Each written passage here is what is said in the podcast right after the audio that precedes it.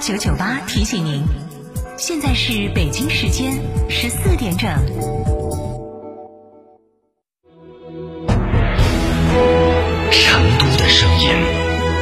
FM 99.8，成都电台新闻广播。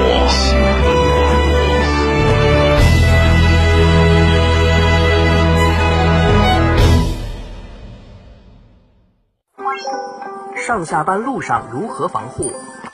首选一次性医用口罩，并正确佩戴。建议步行、骑行或乘坐私家车、班车上班。如必须乘坐公共交通工具时，途中尽量避免用手触摸车上物品。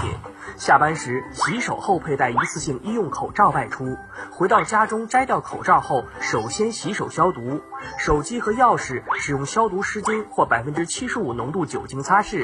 普通市民将废弃口罩毁坏后投放到有害垃圾桶内。有发热、咳嗽等症状市民，用56度以上热水浸泡30分钟，或用酒精喷雾消毒后密封丢弃到有害垃圾桶内。科学防控，战胜疫情。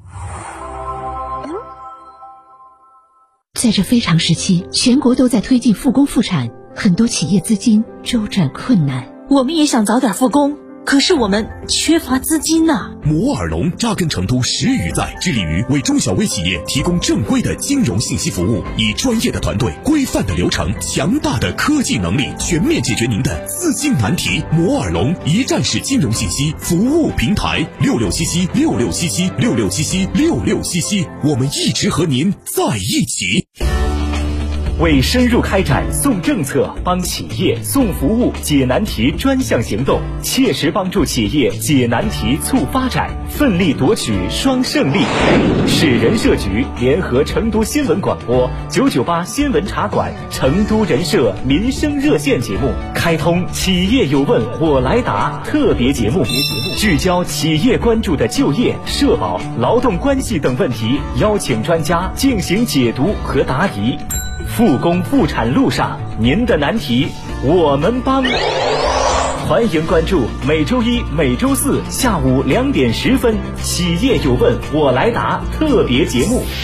直播间热线84336757为您开通。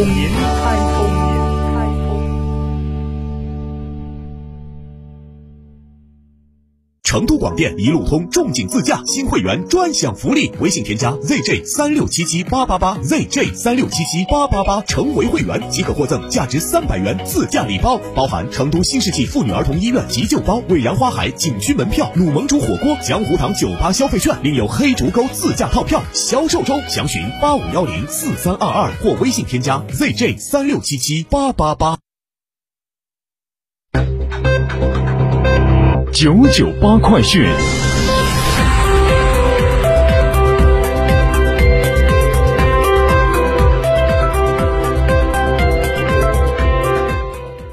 北京时间14点03分，这里是成都新闻广播 FM 99.8，我们来看成都这一时段的998快讯。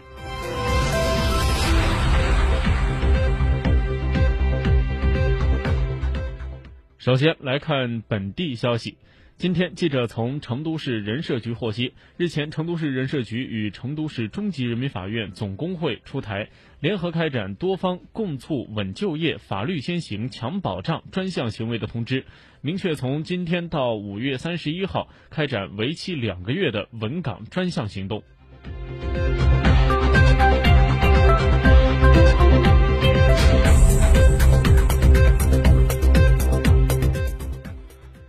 来看国内方面，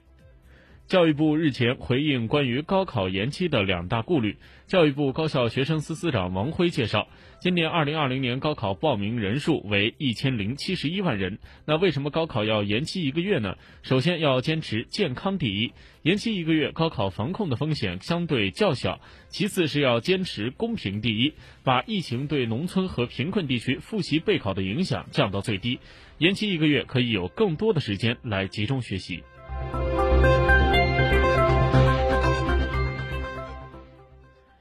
针对开学后上课需不需要戴口罩的问题，教育部日前回应，在学校的教室里面上课是聚集性非常强的场所，所以要求必须戴口罩。在户外，在运动场人员没有那么多，而且人和人之间间隔较大的情况下，可以不戴口罩。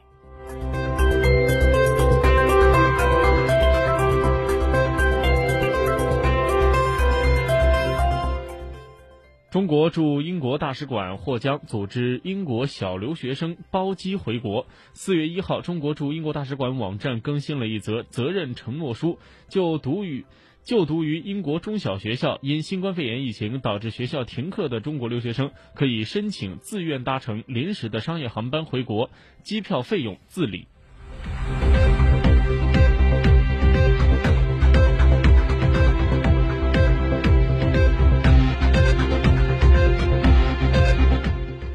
接下来把目光转向国际方面。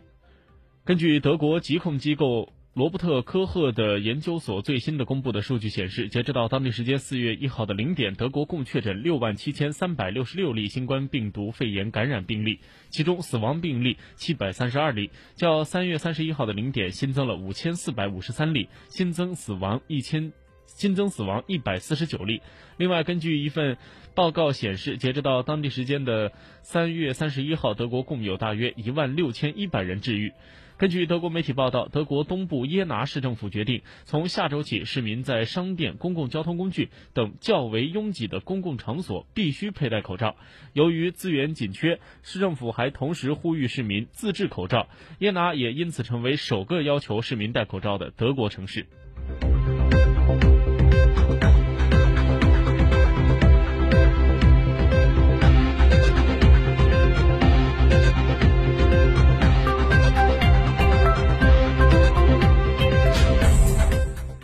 今天，日本首相安倍晋三在介绍就新冠肺炎疫情在东京进一步蔓延时可能的应对措施时表示，正在设想最坏的情况，就各种可能性推进准备工作。近日，由于日本特别是东京的疫情出现了扩大趋势，日本社会各界正在讨论宣布国家紧急事态的可能性。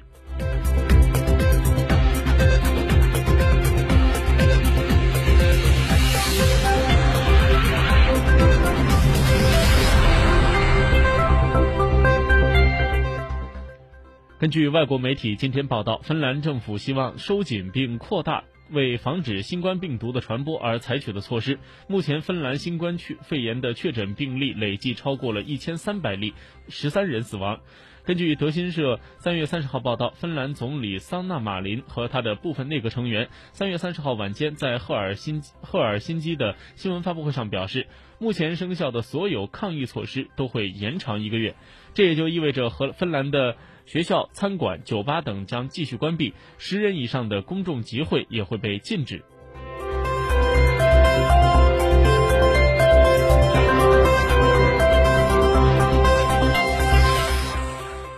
根据德新社3月30号报道，土耳其内政部当天宣布，本国18个省的一些居民区即日起实行隔离，以遏制新冠病毒的传播。土耳其总统埃尔多安在内阁会议结束后对全国发表电视讲话时表示，有41个居民区实行了隔离，他没有具体提到是哪些省。土耳其的确诊病例目前已破万。